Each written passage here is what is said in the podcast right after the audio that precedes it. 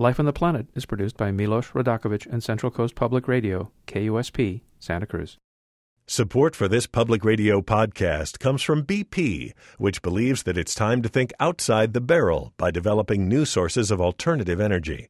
More information at bp.com/us. This is Milos Radakovich for Life on the Planet. Look, Mommy, Santa's reindeer have tumors. Well, they're not exactly tumors, but the word does start with T, testicles. And like all other mammals, reindeer have them. Okay, half the reindeer have them. This is important because of what happened at a large shopping mall a few years ago. They decided to have anatomically correct reindeer as part of their Santa exhibit. As it turns out, not everyone took as much delight in looking at that part of reindeer anatomy, correct or not.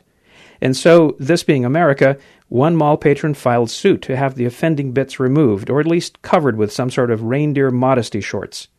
Both sides argued the merits of their respective perspectives, but in the end, the reindeer were allowed to keep what was dear to them. The problem was that while the mall manager had their anatomy right, his knowledge of reindeer natural history was off the mark.